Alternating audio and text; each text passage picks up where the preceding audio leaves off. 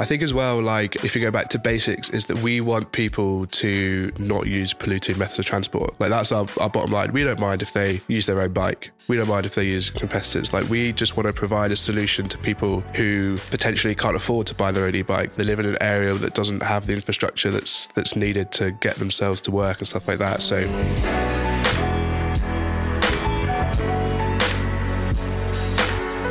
Welcome to the Small Talk podcast, brought to you by Small World, the agency that builds scale up brands. I'm Dan.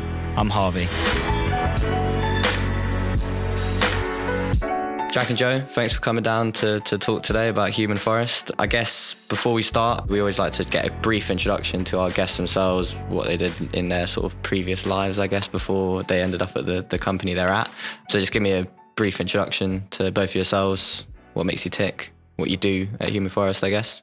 Yeah, I'm Joe. I'm the senior designer at Human Forest. In my previous life, I studied graphic design and illustration at Liverpool. And then from there, kind of freelanced a little bit in illustration and design. And yeah, then moved into in house uh, about four years ago. Uh, and then this job came up, and it was a perfect merge between illustration, minimalist design, and a bit of humour, which is, is nice to see in a brand.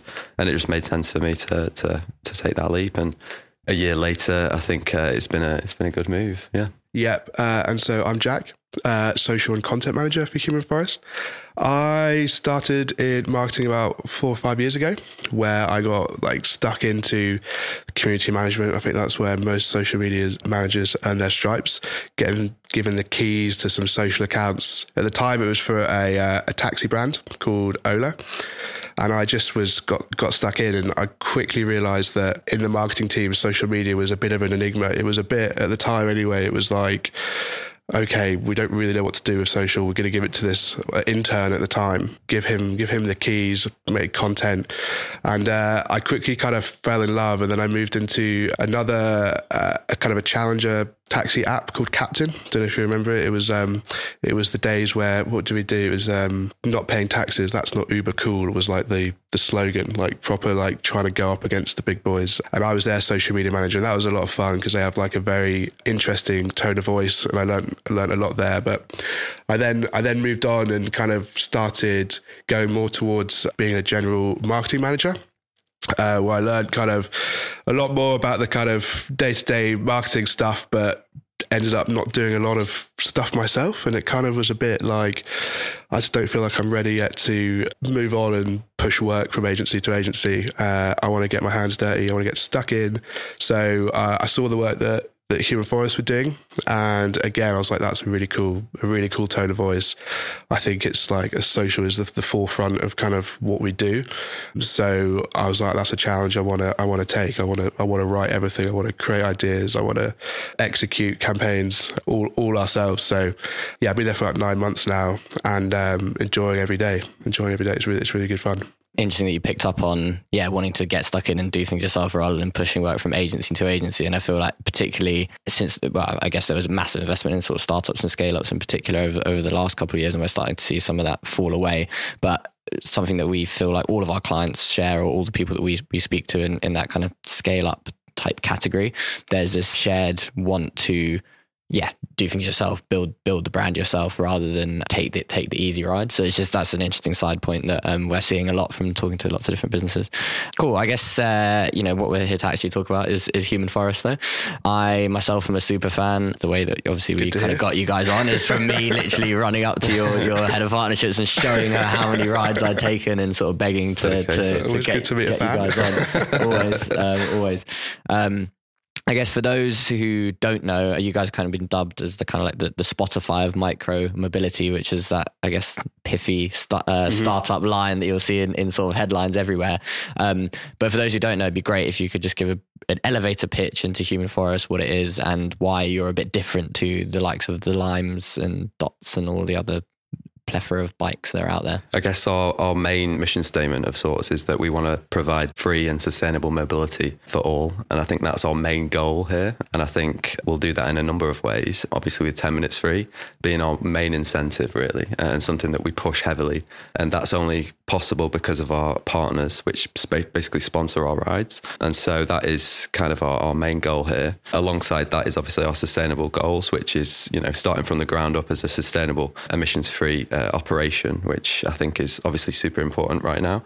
And that really adds to our USP mm. because, yeah, I think we are currently the, the most sustainable of our competitors. So mm-hmm. that also helps us. Um, yeah.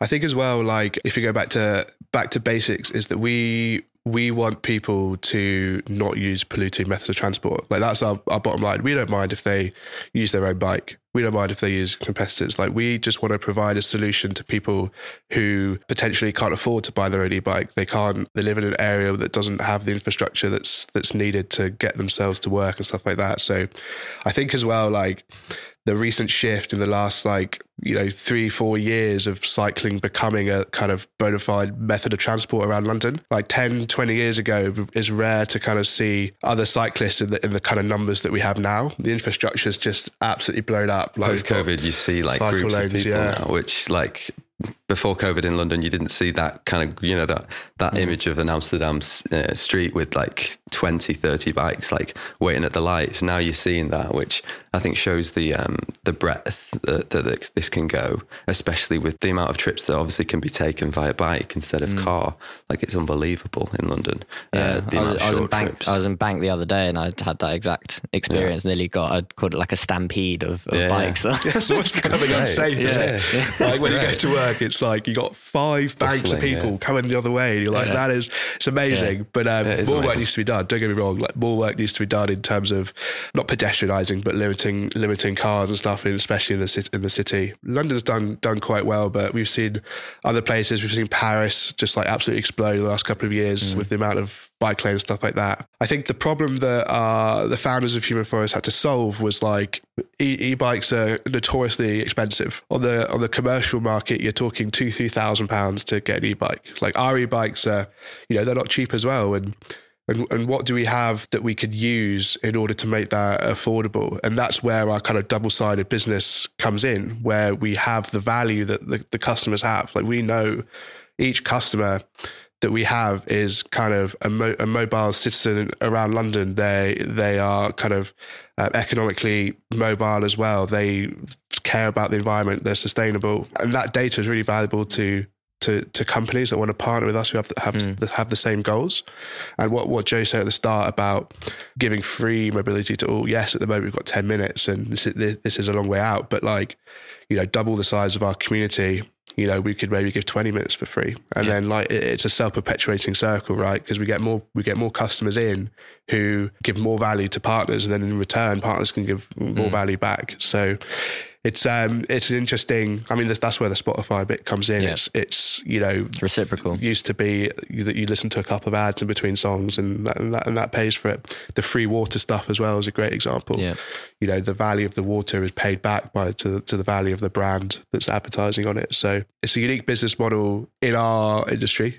Obviously, it's worked so well for countless other industries, and we're we're bringing it to mobility. Like, why why not? Why is mm. this? Why, why can't we give free mobility? Yeah, it really is like win win win when you look at when when people automatically hear ad model, for instance, they automatically yeah. assume oh it's something that. And I think this is advertising in general. I wrote something about uh, how ads are coming to Netflix, for instance, yeah, to, to, yeah, to compare example, it. It's, it's you know people automatically assume oh it's something where they're taking some of my time away, something that I'm not going to want to see in return for something that I do actually want to see. But there is actually a world where no, you're getting added value from a, a, sponsor that's relevant to you in a way and they're, they're getting access to an audience. You're getting value back in the form of free content minutes whatever it might yep. be. Everybody's a winner. Obviously human forest is getting customers on one side and partners on the other. It, it really does there, there is a way that it can be reciprocal which you guys are kind of uh, are kind of showing. It's also making it easy. I, I guess the one difference between you guys and if you, one of your competitors, let's take like Uber slash Lime, I guess, um, if you're to look at one of those, is you do have that real reason why you exist, and that comes through in the the business model, but also your marketing. It's okay. Let's make it super easy for people to actively ride these e-bikes, enjoy the experience. Once they have three or four rides, it's going to become a habitual, natural thing of their life, which which it has done for me. For instance, mm. I wouldn't say I ride enough to warrant uh, myself going out and buying a bike. I probably would save more money in the long term by doing that, but because you guys have made it super easy for me to pick up a ride here or there when I, when when I need it, as and when I need it, I now ride more, uh, much more so than yeah. I, than I would have previously. It's a little yeah. bit similar to one of our clients, Ocean Bottle, which is okay. People want to be consumerist and, and, want to buy things, nice products that they like, but at the same time, they don't want to have that guilty conscience of you know having a, a, large carbon footprint or, or waste pollution. They make it super easy for you to make a sustainable choice by saying you know one of these bottles, buying one of these bottles removes a thousand plastic bottles out of the ocean.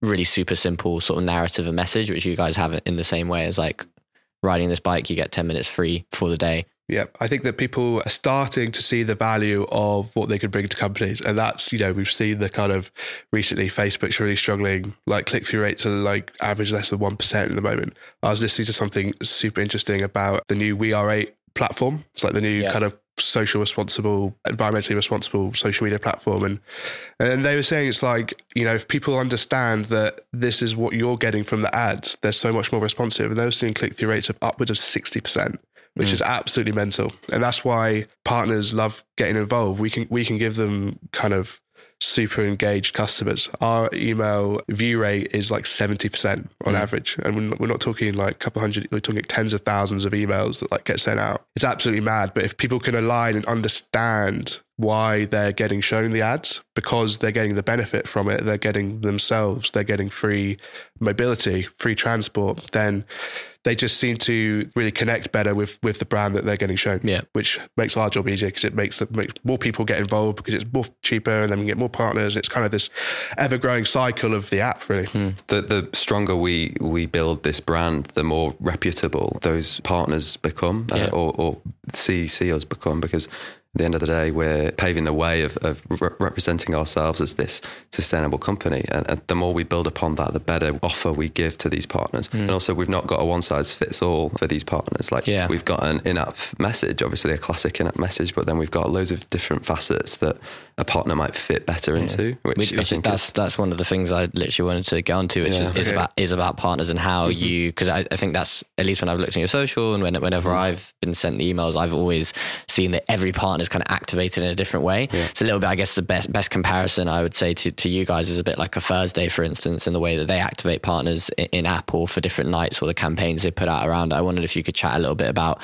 some of the different ways that you do help partners activate and how yeah. it is bespoke to, to each of those partners and how that actually increases engagement rather than reduces it. Because I think sometimes partners are quite protective of their brands right? Mm-hmm, quite rightly. Yeah. um, but when you're bringing it to a, an audience that isn't theirs it, it needs to feel authentic. Mm. but yeah. I think it depends what the brand wants right? So quite a lot of brands that we work with they want top of funnel stuff they want brand awareness they want consideration and by doing that we it's the standard in app before you take a ride you will see an ad that connects their brand to your free 10 minutes that you're just about to do. We got a couple of touch points there, like before ride, after ride, invoice or whatever. Happy days in terms of that. But if if if a brand kind of wants a conversion or or something that's kind of a click through rate, which is quite common these days. You know, like we are seeing a trend of brands wanting to see a return for their for their investment. We've got a couple of other things that we can do. Like we we've got our Treecoin system that we have quite a lot of kind of acquisition type offers in there.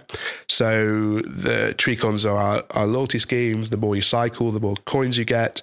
And with those coins, you can either buy free minutes or you can buy products from our partners. We've had all sorts, like we've had dog food on there, we've had coffee. My dog's um, got Got yeah, little Toddy's got his got his got his dog yeah, yeah. dog food from Tails. Yeah. We've got toothbrushes on there, like all these kind of mm. brands that want to sample or they want to get new customers. Essentially, we've got that, and then also we've got a thing we've called reward stream. Very clever. You get streams in forests. Super clever yeah. Reward stream, and you're streaming nice. the ads. Yeah. So basically, it's a 15 second ad. The same concept as the kind of the We Are Eight stuff is yeah. that like you get an extra minute for every 15 second ad you get, and because you are choosing to watch that ad people are so much more receptive. And we, we literally launched that last week Yeah. and we've, we're seeing the results. Actually, right now on on our app, you can get 13 minutes free daily. If Yeah. you you know if you went on reward stream right now Amazing. and went on it every day, you'd get you'd get three minutes extra. So that is something that we're obviously in the early stages of developing. But the potential of that is you know it's literally uh, as Jack put it earlier. We don't have to limit ourselves to this 10 minutes free daily platform. You know, this is a, an expanding platform, which is super exciting to, to you know delve into different facets of digital marketing Yeah. and not doing it one way, which I think is our, one of our str- strengths Yeah. in, pla- in in partnerships. Yeah, I think as well. It's like we we've done a lot of this over the last ni- nine months, and we've figured out a kind of formula for our own community, and we kind of act like a an agency to these partners, where they're mm. like, okay, we've got this problem, right? We want to we want to get people to buy or to try our new dog food, for example. We're like, okay, that's perfect for Tree Coins. Let's do that. Let's put it on this newsletter. Let's send ping an email out or something, whatever, whatever, whatever it may be. But we've really come to understand the people and the customers that we have and how to get good results. Our one of our best performing social posts was so random, but it was literally a photo of me in front of a UPS truck. Like, and it was so it was so bizarre. And I was like, we saw the numbers go up. Don't we were like, yourself what is short, going mate. on here? And like, strange. Like one, obviously, the guy from UPS came uh, in with his electric bike thing that obviously you put parcels in the back of, and they turned up, and we went around the block, and you know we're just chatting to him, and then like it just blew up, and and you know, literally people were commenting saying, you know, thank you, Human Forest and UPS. Like, What? It's like we we didn't even pay them to say that, but they were like, "Thanks so much, guys," and we're like, "What? Okay, Maybe, maybe UPS so were playing a, cl- a click farm somewhere. Maybe, maybe. Yeah. But it's well, just it like- was um, bizarre. Well, wasn't it is bizarre. I think basically it shows that we can use our marketing to accentuate our partners. Like there was ways in which we can approach it. We we found a formula this summer, particularly this summer, because obviously we're very fresh in this partnership of me and Jack. And we found a formula that we can, by being engaging, socially engaging and human, pardon the pun, uh, by being human, we can connect and actually clearly that works with partners as well. Like Yeah. as announcements, as we just did something with Yonder, Yeah. the credit card company, and that was really interesting. Like playing with our character that we've we've got made. You know, like basically a football mascot we've got made. So like, yeah, we can approach these in our way, and if the brands are willing to take a bit of a, a leap, actually, the the results are like, thank you UPS. Yeah, Like, yeah. people commenting, thank Yeah. you UPS. Like that's uh, that's definitely a success in my my Yeah, eyes. know. UPS actually really good. It's very weird, but it- my I've got another good UPS example, which is an Yeah. example that when they entered into esports, they literally create. I think they created a little. In League of Legends, there's like this little dolly thing in, in the game that delivers you like potions and stuff like that. And they recreated a little UPS branded version of that at one of the esports finals. And they literally like rolled it out and had a 50,000 seater stadium just chanting UPS, UPS, UPS. So they're clearly clearly good at partnering with different, with different events and organizations and fitness stuff. But yeah, you- you're totally right. It's like, you know, holding a mirror up to that audience and saying, okay, well, how do we basically just put a shell of our brand just around what this audience likes, enjoys, and, and finds engaging rather than, you know, you- like you said there, you could have easily just put out a UPS ad that had, you know, We, yeah, we could have put a Human Forest logo UPS lockup. Yeah. logo lockup Yeah. and posted it on our social and, Yeah. and be done with it. But we didn't, you know, uh, and there's a reason why we didn't Yeah. because we want to, we Yeah. want to, we want real content, uh, Yeah. even though.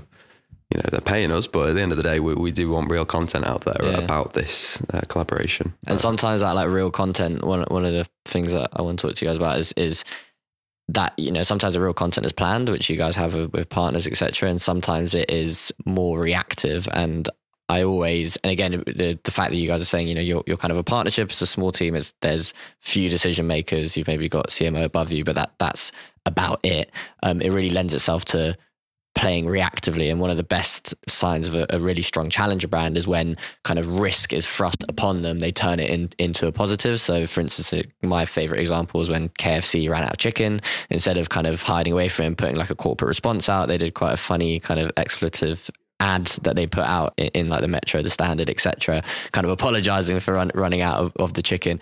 You kind of had a, a, a smaller bit a similar um, and just as brilliant kind of idea when somebody sort of trashed or vandalized a, one of your lovely green bikes and kind of spray painted it gold or partially gold, kind of just ruined it a little bit.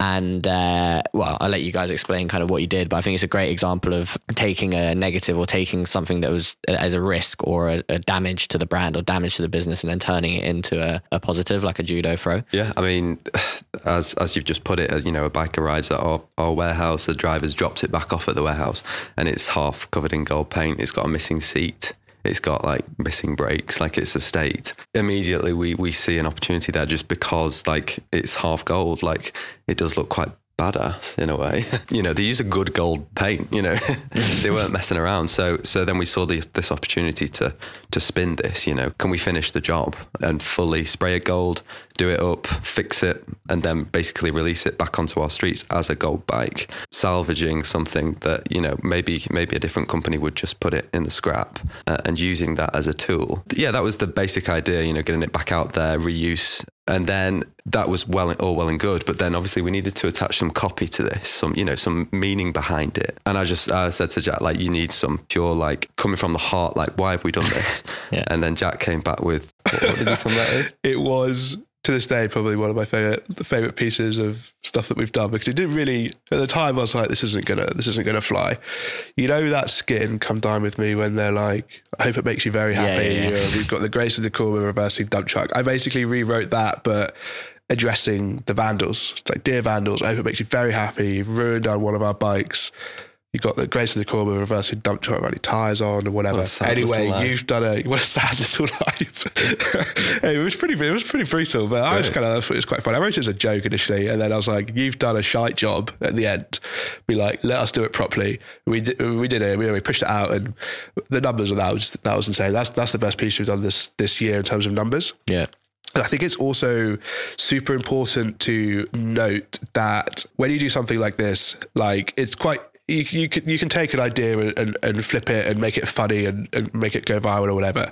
But I think the what kind of uh, some brands forget is that you got to link it back to the product. You got to make it sure. You got to make sure people understand that the reason you're doing this is is because you're a bike company, and then you got to make them make that connection in their head. And by us doing that piece of content and putting the bike on the app so that people could use it. And we had a little kind of gold icon so that people could find it themselves. Like it all came into a full circle and it all kind of made sense. It wasn't just a, it wasn't just a, oh, this is a funny thing to do. Let's yeah. do this and put it out. It's, it's linking it back to the app. It's linking, it's linking it to what, what we do as a company, what our product is. And then the tone of voice stuff is, is the kind of the cherry on the cake. That gives it that final little push to be like, okay, this isn't just, this isn't just, just like a company just you know painting mm. a bike and putting it out. This is these guys are having fun and no, we're not we're not posting on Instagram yeah. saying fancy taking a bike today? Yeah. Like we're, we're, not, you know, we're actually, which maybe we, we were guilty of uh, yeah. when we first started, but like, no, we, we need to give context to these situations. And I think that, as you say, mm. it's the perfect example of, of creating an image that is brilliant, you know, a mm. gold bike, hilarious, like amazing to see when you're mm. so used to a green bike and then just adding that context. I think um, that was, was. Was there incentive to get, I forgot, I've somehow in the back of my head, I felt like if actually finding the gold bike gave you some other well, we were, you say we that. through all that. Yeah. So uh, we had an idea that we were gonna.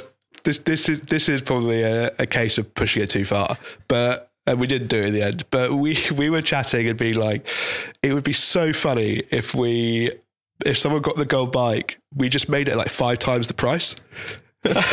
like so when they get their invoice in the end they're like oh my god yeah, like what's that? And they're like looking at the bike the only difference is that it's gold. So they obviously think it's like a, a premium service or something. Yeah we have to cover the paint costs. And we were going to write that like on the invoice be like you've ridden our gold bike and like we, this it's gold plated or whatever. or um, then we were going to give it away for free like free rides and then we stripped it back and we're like, well, wait, we've done the we've done the work. Like the fact that you can see this on the app and it's a different Yeah. entity. Sometimes that's all, all you need, right? And Yeah. the message attached to it was it became folklore. So Yeah. people would go on about it, mention it to us when you know we obviously did a gold bay activation with Yeah. that. It turned a green bay into a gold bay. The gold bite was there. There was competitions there. So like it was all encompassing. People turned up to see it, and then one person turned up to be the first person to ride it away. Like Yeah, it's just UGC like, looked after itself crazy, essentially. The, the, that uh, we, we we didn't want to.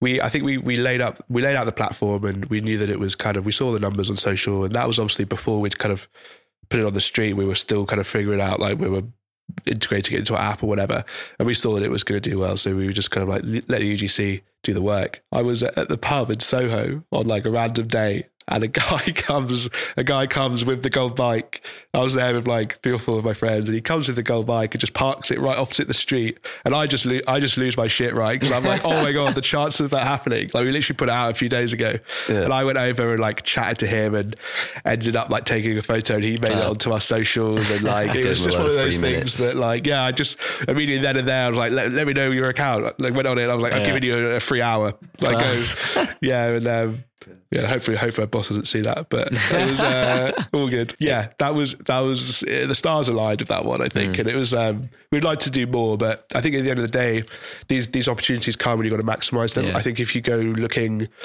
too far, you can kind of create something that doesn't feel very authentic. Yeah. And I think that is the the thing. And and like you can't beat yourself up for, you know, in a couple last couple of months. We keep saying like we need to get a new gold we need a new- we need a new gold bike. We need a new we need a new thing. We've we've done loads of stuff, but hmm. I, I, I think we can't you can't beat yourself up when the the stars don't align in that in that matter because you create something that's not authentic, it hundred percent won't go. We're past the the stage of social media where you can kind of get away with faking it. Yeah. I think people understand now, especially on social, that you can't just put something out there and not mean it uh, for it to work. So And you can't you can't just do it again. You can't you know as you've just said like we need a new, a new gold bike. Yeah, and you maybe can't we'll go through silver that. You just can't do the same thing. Like we've always got to think. What what we've found so far is we've tried to occasionally fit into the narrative of what, for example, what TikTok should look like. Yeah. Every time we've tried to fit into the narrative, we, the numbers have never been as good. Yeah. And then when we do our own thing, like gold bike reclaiming, you know, reclaiming this bike, we put a TikTok out. It was like our best TikTok, like by like 20 times. Like whenever we do it our way, it seems to work. And I think mm. that's actually a good example of where you don't have to f- follow the narrative where, oh, TikTok works by doing this. Mm. Well, you know, that's not always the case. Sometimes it's about having a strong message and, and doing it your, your own way. Mm. Um, But I guess there is a little bit of a thought, like you mentioned it a, a few times. Then I think there's another, a few things like the tree coins you guys do, like the bike naming that you guys did, where you let let users kind of name the bikes and, and rewarded them for doing that. A lot of how you incentivize the community is, is kind of this gamification. Um, I would say healthy gamification. There are obviously certain apps, like for instance dating apps, etc., that kind of cr- maybe sometimes create certain apps that create this unhealthy kind of slot machine style gamification. I guess yours always has this this healthy end result of rewarding people with more minutes to ride the bikes, which then creates a bigger network, more people seeing the bikes. This kind of nodding strategy you guys talk about of two people going past each other uh, as they ride and kind of giving a knowing nod because they're part of the same secret community almost. Yeah, I think that's one of the things that always comes across for me is that you guys have have managed to gamify. I love brands that manage to gamify supposedly, I guess you'd say like boring or bland or things that aren't necessarily cool by by virtue. You know, you say the word micromobility, it's not necessarily the, the sexiest term, but you guys have kind of made it feel like that, made it feel fun. Duolingo is, I guess, another really good example of that. Right? Is like that learning other languages seemed like a laborious and hard thing to do, and they made it feel fun and made it feel like a game. So I guess that's that. That's one of the things you guys do consistently, authentically, I suppose, is, is make this experience of micromobility fun, gamified, enjoyable. Yeah, the the word micromobility is is not is you've just nailed it. To be honest, like we've got a. Uh, I don't know. Uh, I don't know why we need to even put micro in there. Like, it's just mobility. Yeah, isn't it? it's It's, like strange. just It's moving strange around. word. It's like Yeah. it's just a bit. To be honest, it's the kind of word that PR and press people will use, but Yeah, other people yeah, obviously yeah. will never use. It's the same Yeah. with like ride sharing. With like you don't say Yeah. ride sharing, you say I'm getting a cab. yeah, like, cycling. It's- know, I'm just going to cycle there. Um, Exactly. I think actually with this whole, as you've mentioned it, like maybe it's it's a bit it's a bit uh, dusty uh, the term, and I think also this is where our brand really shines. We're we're a bit different uh, on the street. We're not this bright coloured bike, and we kind of uh, kind of go into the distance a little bit, and I think that is. Um, that comes back to what do you want to ride? How do you want to be represented on the street? Do you want to be this you know, quite a garish coloured bike. Do you want to turn up to an event on a, a you know really bright bike, or do you want to just like use a shared mobility bike that actually you do you'd own yourself, mm. um, and that's where I think our colorway comes in really really nicely, and our, our, brand generally with this with tree coins, we obviously basically you know give merch away on our tree coins if you ride. There's a reason people engage with that, and I think it's because of the strength of our hmm. brand. Mm. You know, our logo, our characters, our treenians. We've got a lot of differences uh, than other brands in in our field. Our name is Human Forest. We're a four syllable name. Uh, that's like a you know unheard of. You know. Yeah all of, all of our competitors are a one syllable. There's a reason for all this. You know, we are the we, we're the outliers, uh, and I think it's important to celebrate. Yeah, that. you're, you're Brit. Like again, one of the main things that successful challenger brands do is look at all the different ways uh, that they can break convention. Representation being one of those. Yeah. Okay, what are all the competitors doing color wise? It seems like the convention, the category is go garish, uh, one syllable la- name, so that you stand out on the street mm-hmm. because being distinct is important. But when you look at that and you say, well, they're all Dott like we were talking about Dott and tier, but you know, before we, mm-hmm. we started the pod, and I, I mixed them up because they literally just seem like one and the same to me mm-hmm. because they are pretty, you know, they're, yeah. they're similar in color. They're they're both garish. They both have these like one syllable names. You've kind of looked at it and said, no, let's let's break the convention that not only in the name but also in the brand. And I think another we spoke about it before as well. Be you're right, the the merch that you guys put out. I think one of the one of the when we're designing brands for for new companies or doing doing rebrands, one of the checks is what would this logo look like on a t-shirt or what would this look like on a hoodie? Like would people be proud to kind of wear this as a brand? Or, or um, a dickies jacket which or, or a dickies jacket exactly yeah. uh, which I, I, definitely yeah. would be proud to wear. And you guys have, have done taken that litmus test and kind of passed it I suppose yeah from the jackets to the hoodies to the caps. All of those things are yeah are people going to be going out and, and maybe buying them to, as their staple wardrobe? Maybe not but definitely if they're giving it out they're they're you know willing to wear it. Again it goes that nodding strategy. It's you know willing to wear it, somebody might see you in it and give you a knowing nod oh, rather oh, yeah. than be like, oh, why are they wearing a Uber hat? Do you know what I mean? Yeah. yeah. Uber hat. Yeah. yeah. nah, I've got to give Joe 100% of the credit for the merch that we do. I think that, like, it obviously all, come, it all comes down to our strategy of loyalty and retention. And there's a reason why, there's a reason why we focus on that. And I think that we're given the time to do this stuff. We're given the time to create merch. We're given the time to do these kind of fun activations that are engagement led. And that's because of our, the third member of our kind of little team here is our e-bikes. Like they do the heavy lifting in terms of brand awareness and top of funnel metrics. Like they, by their nature of getting ridden by people to places that people go, they put our brand in front of the people that are most likely to ride them. Not only do they do that, they drive consideration. The brand is on the bike. It, uh, the people understand what we do because of where the e-bikes are. So what we've ended up with is like one of the most highly targeted out of home campaigns that's like ever existed. Like if you think of it in those terms, the bikes are where we want them to be because that's where our customers go.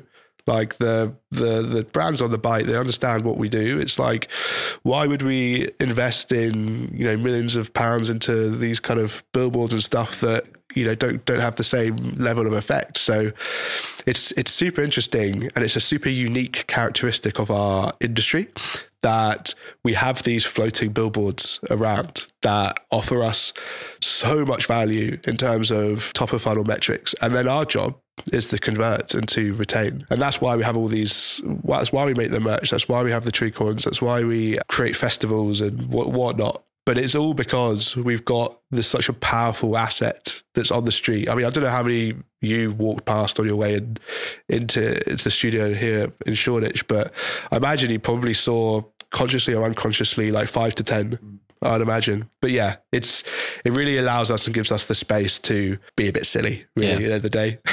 yeah, no, and, and that's that's a great headline as well. The, the yeah, the, the, world's biggest out of home campaign. I guess the only thing that you, uh, if I'm playing devil's advocate with it, the yeah. only thing you you would be lacking from that is, like we said, that you've you've got definitely brand awareness, but it's what's the distinction? You introduce the brand, Yeah. but then what's the differentiation between Yeah. why would I pick Lime over Uber Yeah. or uh, uh, sorry, why, why would I put Human Forest over Lime, um, Yeah. over Dott, over Tier? Which is when you see them all in the bay. For like sure. I, I, I love Human Forest for all the reasons that you guys have laid out, like we said before, and we, we spoke about this before, but arguably one of the campaigns you would run is making people more aware of Treecoins and what and what that benefits you over the other bikes, for instance, or making them more aware of your sustainability credentials another. Although I don't think that's a base level of why someone would pick the bike so uh, over another, for instance. I guess that's the one thing that you guys could, could I guess, suppose work on. But you're right, the the kind of sheer brand awareness of just having the network of bikes is. basically- I'm trying to think of like comparable examples. I guess you could say like with Deliveroos and Uber Yeah, Eats and yeah, stuff like that is maybe similar when you order or Gorillas, for instance, the Yeah. riders themselves, seeing them out Yeah. on, on the street is, is kind Yeah. of comparable. One other one is kind of like black cabs themselves, Yeah, right? Like, absolutely. you know, it's not really a, a company or a brand, but the, the brand of black cabs is so I- iconic. People flood in yellow taxis in, in New York, for for instance, right? Yeah, I guess you, you, what you're saying is correct. Like we have a limited amount of space that we could play with in terms of messaging, which is obviously super important. But it's the does that counteract the cost it would take to do it? I'm not sure it would. I mean, it'd be interesting to see do some testing in that. Well, we do have to play. We do have messaging and livery on the bike. Our 10 minutes free daily is is there. I think three times, and that's one of our kind of biggest differentiators. But yeah, it's it's it is one of those things, and I think we we we just we let them do do the job, and we're talking about thousands of these things. You know, it's not kind of it's not not a few hundred here and there. It's it's like thousands of spots. Yeah, I mean the brand, like you said, anyway. The brand when you get down to retention and building these kind of like loyal customers, the brand itself and the and building community behind that brand is your ultimate tool. Effectively, like an Yeah. out of home board isn't going to make somebody feel like they're part of the human Yeah. forest um, community. That's Yeah. that's the the with the multiple touch points that you guys have and the multiple initiatives. That's that's what your kind of goal is, and I guess that's one of the kind of few final talking points was was around how you guys build community. And for instance, you just had your first Forest Fest, which was like like you guys said, a kind of nerve wracking moment. You're like, we're going to put on basically a, a group ride, but uh, put a, put a, you know make it feel like more than that. Make it feel like a festival for to celebrate Human Forest for kind of your guys' first birthday. And you were happily surprised. But I wonder if you could talk a little bit more about yeah community, how you're building community, and using it to differentiate yourself from from the other competitors that are out there. I guess this brings up the nodding strategy Yeah. mainly because obviously when we first kind of got in a room together, you know, building this marketing team, we tried to come up with an ethos, you know, something that we can kind of go forward with and actually guide every campaign that we do. Uh, and the, the thing that we kind of developed was the not the nodding strategy in that you see it with uh, two two people in football shirts walking past or Volkswagen transporters like driving past like they give the you know they give a, a nod an unconscious you know respect uh, and and they you know they they have kinship with one another and I think that's that's where our community driven content is all kind of uh, funneling into. Uh, we hope that that's our end goal, you know, that we're creating this unconscious way of connecting a community, but not doing it explicitly, not saying like, oh, nod to one another. you Yeah, know. yeah, yeah. we can't, you know, we've got to do it in a way in which it's subtle. And so that's where that started because, you know, we are a community. The riders are a community. Like that is what, you know, one benefit we, we have in our, in our um, socials as well. Like we're building something. So yeah, I think that is, I think it's the shared values and it's the shared interests. Like you see another person, well, 20 years ago, you're riding a bike in London. I imagine you'd nod at the other cyclists. Like, you know, you're both taking your life into your own hands and you both kind of acknowledge each other for that. And now it's, it, we're trying to build up this thing. And I, I've read countless content and social strategies that have been pitched or whatever. And normally they're over 100 slides. And normally they are, you know, they've got a sentence on each one that builds up. And it's just like, oh my God, give me a break. Like we don't have time for that. We are, we are like genuinely, we don't have time for that. With two of us like doing all this content, we can't build out a hundred page strategy and better for it. I think like if you could whittle down strategy into one slide with one sentence, that's one question. Happy days. And we've managed to do that, I think. And we managed to say, does doing this activation, does the golden bike, you know, if they're both involved in that, does that make you more likely if you see another community, human forest rider nod at each other or acknowledge each other?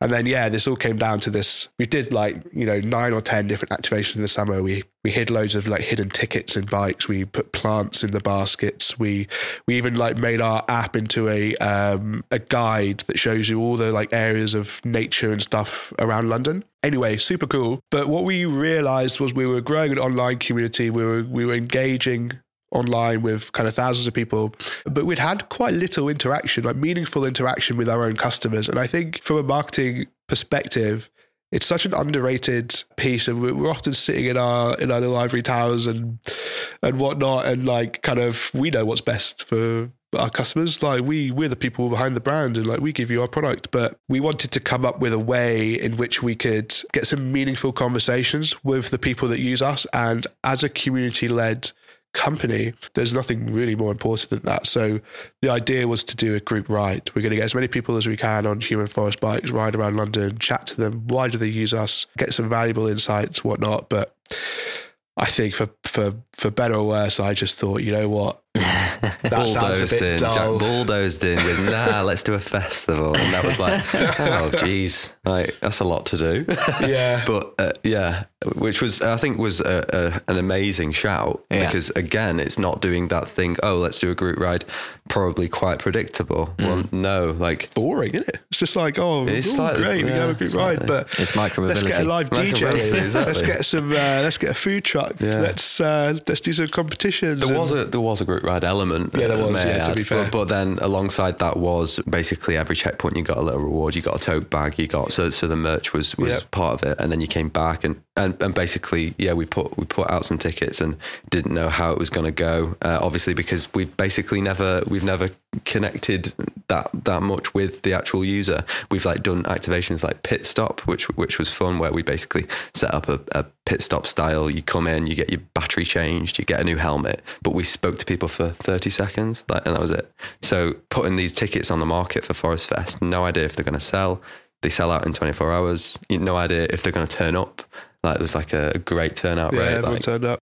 Good. So it, it paid off, but yeah, yeah. It, was. Yeah, we had 150 people at our at our warehouse, all happy to chat, and everybody was really cool, and like it kind of gave us a like it gave us a validation. It also got our like kind of brains firing again. Like, okay, right now we up to that point is okay. Let's build this thing, and now we're like, okay, we've we've we've built a like ridiculously loyal user base uh, how can we utilize it essentially moving forward? Like we, it's kind of, it's, it felt like a little bit of a shift in terms of like, okay, we, we've, we've, yeah, we've built we've built these thousands of people riding these bikes every day, and now we we know that we've got the tools we can utilize that moving forward. But it was super fun. I think at the end of the day, doing something uh, for because it's fun is an underrated decision making factor in yeah. boardrooms. I think that's like yeah, if you find know, it fun, they'll find it the, fun. The marketing police like, yeah. is going to come at me, but I genuinely think that yeah, it was fun and everyone enjoyed it, and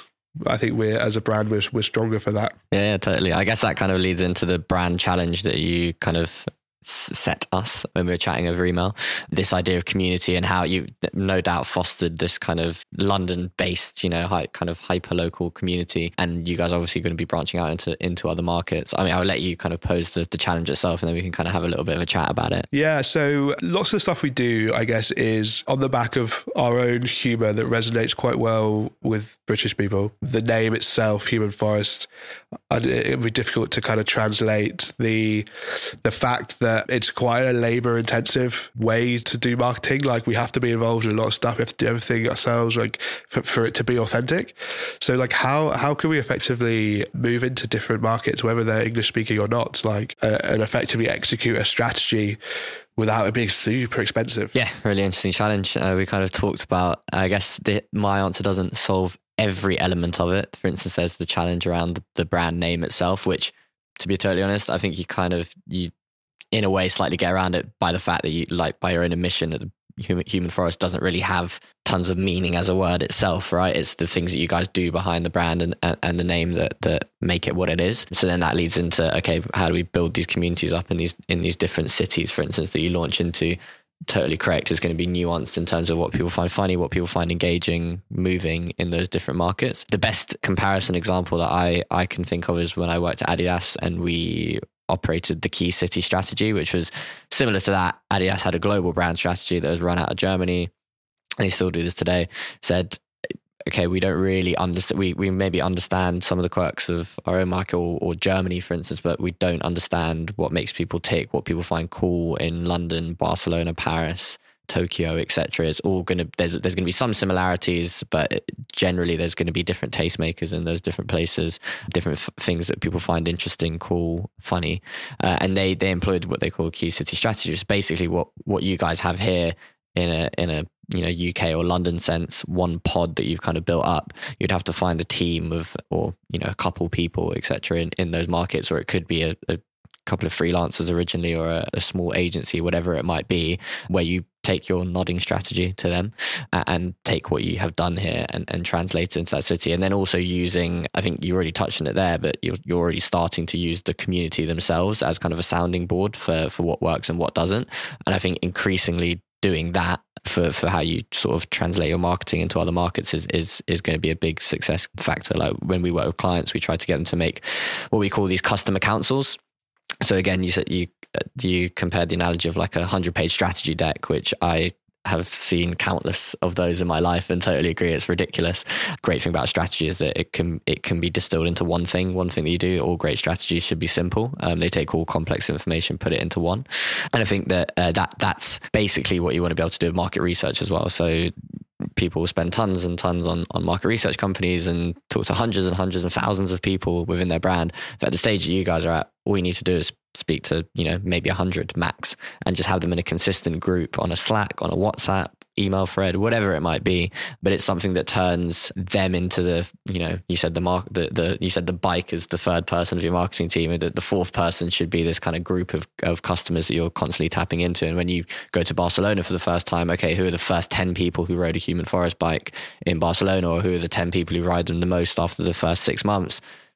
They're, they're effectively that they're the brand that you know our relationship with them is the brand in that market. Let's let's see what they like what makes them tick what made them keep riding the bikes here and then translate that into our key city strategy for that market which is basically what we did with football what we call football obsessed teens in sort of london paris barcelona etc and kind of paid dividends. That's interesting. So you're like kind of you're kind of adapting your brand values yeah. to the people who most use your brand. Yeah. That's what you're saying? Totally. Yeah. So like in London, it's like for us, like I think we've we've we've kind of done not done that by luck, but it's like, okay, we've we've got this thing and the people that use us naturally resonate with that.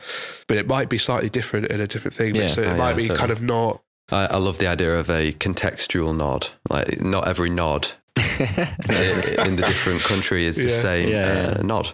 Yeah, like, people nod differently in Barcelona. People, nod differently, yeah, people say hi. You know, people wave differently. Like kiss on the cheek or something. Exactly. yeah. is it? A, yeah. Is it a kiss on the cheek strategy? Yeah. What makes you feel like you have that shared value in these different markets? Because like over here, it might be, for instance, like you said, British humour and this kind of dry wit and mm. sarcasm, mm. and the fact that if you ride a human forest, you're a bit of like you're you're not afraid to take the piss out of yourself a little bit. That might not be what it what it's like in you know Barcelona or or, or Paris or, or whatever that might be. I think it's easier for you guys as well because you you are if you say brand brand is not like a noun it's a relationship that you have with the with the customer like you guys are kind of the profile of people who would ride human forest anyway and do ride human forest bikes. So it's easy for you you guys can just bounce off each other and you don't have as much need to speak although you are speaking to them more you'd have as much need to speak to customers as you would do when you're in a Barcelona or Paris or wherever that might be.